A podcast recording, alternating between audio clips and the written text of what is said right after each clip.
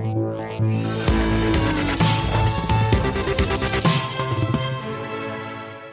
Bank of America, Citigroup, Goldman Sachs, JP Morgan, Wells Fargo, toutes les banques américaines qui viennent de publier euh, leurs comptes ont envoyé, on peut dire finalement le même message. Elles vont devoir faire face euh, à une flambée des impayés de la part des Américains. Pourquoi? Parce que cette crise économique, cette économie qui est à la réengendre, euh, encore une fois, des, va contraindre, on va dire, beaucoup d'Américains à ne pas pouvoir rembourser leur crédit, leur emprunt. Bonjour John Plassard. Bonjour David. Spécialiste en investissement chez, chez Mirabeau. Alors selon vous, c'est votre point de vue, point de vue du vendredi. Euh, elles nous ont dit, les banques américaines, qu'elles faisaient beaucoup de provisions. Elles mettent de l'argent de côté, encore une fois, pour couvrir des défauts, des non-remboursements de crédit à venir de la part des ménages américains. Mais pour vous, ces provisions qui ont été annoncées, euh, elles sont insuffisantes. Pourtant, pourtant, quand on les écoute, ça fait quand même un paquet de milliards de dollars mis de côté. Hein. Alors effectivement, puisque si on regarde JP Morgan par exemple, ils ont mis, euh, ils ont annoncé des provisions de 8,3 milliards, alors que c'était 1,5 euh, milliard il y a exactement une année. Mais il faut euh, ici rappeler qu'on est vraiment dans une crise qui est très importante et qu'on peut comparer à 2008. Alors pourquoi 2008 Alors évidemment, il y a la question sanitaire, mais on peut euh, quand même estimer qu'on devrait être en termes de défaut de paiement au niveau ou euh, supérieur à ce qu'on a eu en, en, 2008. Euh, tout d'abord, on a eu, on sait très bien que la crise aujourd'hui est une crise mondiale alors qu'en 2008, c'était une crise qui était un peu plus confinée euh, aux États-Unis, avec la chute de Lehman, avec les subprimes. Après, euh, rarement, euh, si ce n'est jamais, on a eu une crise qui a mis autant à l'arrêt des chaînes de production au niveau mondial. Hein. Je vous rappelle quand même que New York et la Californie, qui représentent près de 20% du PIB américain, ont été mis quasiment totalement à l'arrêt. Donc aujourd'hui, et on l'a vu derrière les, ces dernières semaines, on a eu 22 millions d'Américains qui ont fait des demandes d'allocation chômage depuis 4 semaines. Et c'est dingue, je vous coupe juste, John. 22 millions d'Américains au chômage, ça efface finalement toutes les créations d'emplois aux États-Unis depuis 2009.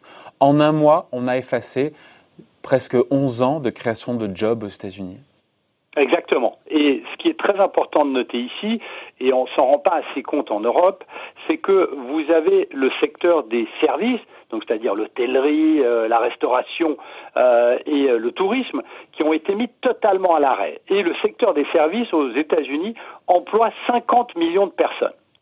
Donc, effectivement, si on fait cette comparaison, c'est-à-dire qu'on est dans une crise mondiale, plus américaine, on est dans une crise où il y a un arrêt de chaîne de production et où on a un chômage massif, on peut aisément euh, supputer que, effectivement, on devrait être dans des termes de 2008 en termes de défaut de paiement. Alors, bon, vous allez me dire, oui, mais quels étaient les chiffres en 2008 C'est ça qui est important.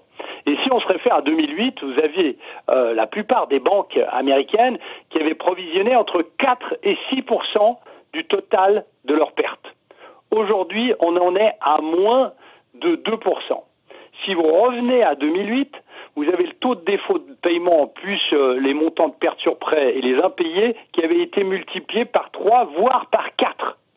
Donc aujourd'hui, si vous prenez les quatre grandes banques américaines, Bank of America, JP Morgan, Citigroup et Goldman, elles ont aujourd'hui seulement, entre guillemets, provisionné 24 milliards de dollars. Sur le premier trimestre. Alors, sur le premier trimestre. Pardon 24 milliards sur le premier trimestre. Exactement. Donc, potentiellement, si on prend et si on se met au même niveau qu'en 2008, ce montant ne devrait pas être de 24 milliards, mais devrait être de 75 voire de 100 milliards de dollars.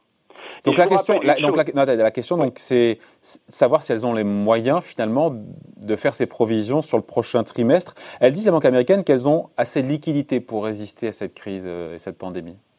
Alors, il y a une chose qui est assez positive, là, c'est que effectivement aujourd'hui, les banques vont arrêter de faire des rachats d'actions. Les banques aux États-Unis, les, les, fameux share buyback, ça, ça va euh, leur apporter un peu de, d'eau dans leur moulin de, de liquidité.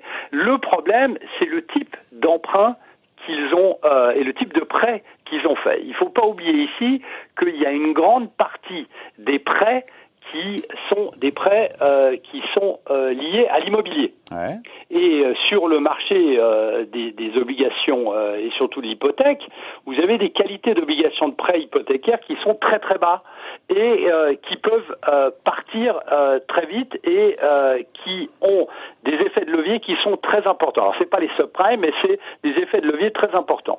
Il faut rappeler ici, sur l'immobilier américain, et c'est difficile aussi à croire ici, que vous avez 2500 milliards d'emprunts hypothécaires aux États-Unis. 2500 milliards d'emprunts hypothécaires. Si vous prenez juste 1% de défaut, ça correspond à 25 milliards de dollars. Donc imaginez que ici, on est dans une situation qui potentiellement peut être chaotique. Mais elles ont les moyens ou pas, John? Elles ont les moyens ou pas, les banques américaines, de faire ces provisions? Parce que manifestement, si je vous écoute en creux, ce que vous nous dites, c'est que les marchés sous-estiment justement eh bien, le, montant de ces provisions futures. Mais au-delà de ça, c'est est-ce que les banques américaines ont les moyens de les passer Alors, aujourd'hui, si on devait euh, être dans une situation qui était plus grave qu'en 2008, ce qui est possible, les banques américaines aujourd'hui n'ont pas les moyens. Maintenant, évidemment, qu'est-ce qui s'est passé en 2008 Vous avez eu la Réserve fédérale qui est venue sauver le système financier et qui a sécurisé euh, tout le, risque d'une potentielle faillite.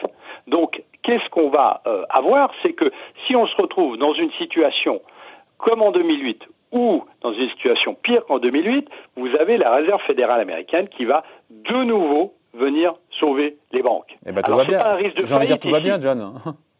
Alors non, pas spécialement, puisque c'est un dogme qui change à nouveau. Euh, c'est-à-dire que on pensait que euh, le sauvetage euh, final de la Fed était fini et que 2008 était le summum de la crise qu'on pouvait avoir.